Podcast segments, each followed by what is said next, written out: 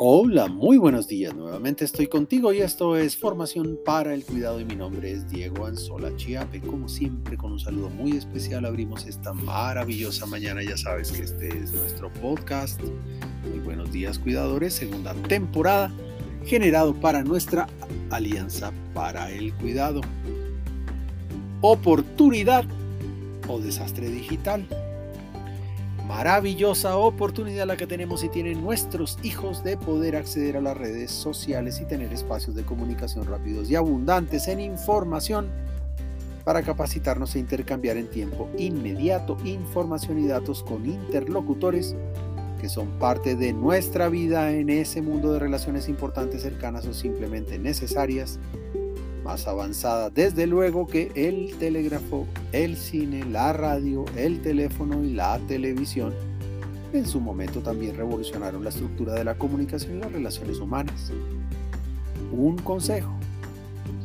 Algunos podremos pensar que vivimos nuevamente una oportunidad económica, social y cultural maravillosa en las redes de comunicación con antecedentes y experiencia históricas de mucho valor que también transformaron a la sociedad en su momento, similares a la oportunidad tecnológica que empezamos a conocer hoy y que no se limita al manejo de plataformas para chatear, sino que muestra la genialidad del ser humano representada en un estupendo lugar para aprender, trabajar, relacionarnos y divertirnos entre tantos beneficios.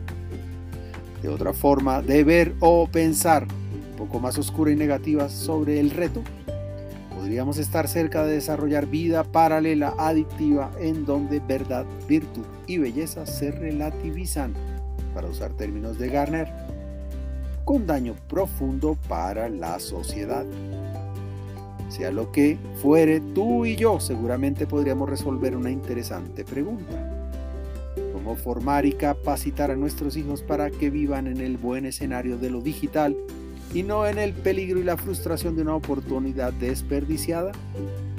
Esto significa realmente y con mucha responsabilidad aprender lo que significa esta nueva era de la comunicación digital, convertir la herramienta en una estupenda oportunidad humana para mejorar y no asumirla como el degradante aupador de las cosas malas. Aunque no pareciera depender de ti o de mí el desarrollo de las redes y su vocación, pareciera que lo que sucede con nuestra vida en esa autopista de incalculables posibilidades si depende de nosotros. Las redes sociales es muy probable que no hayan nacido para cuidarnos.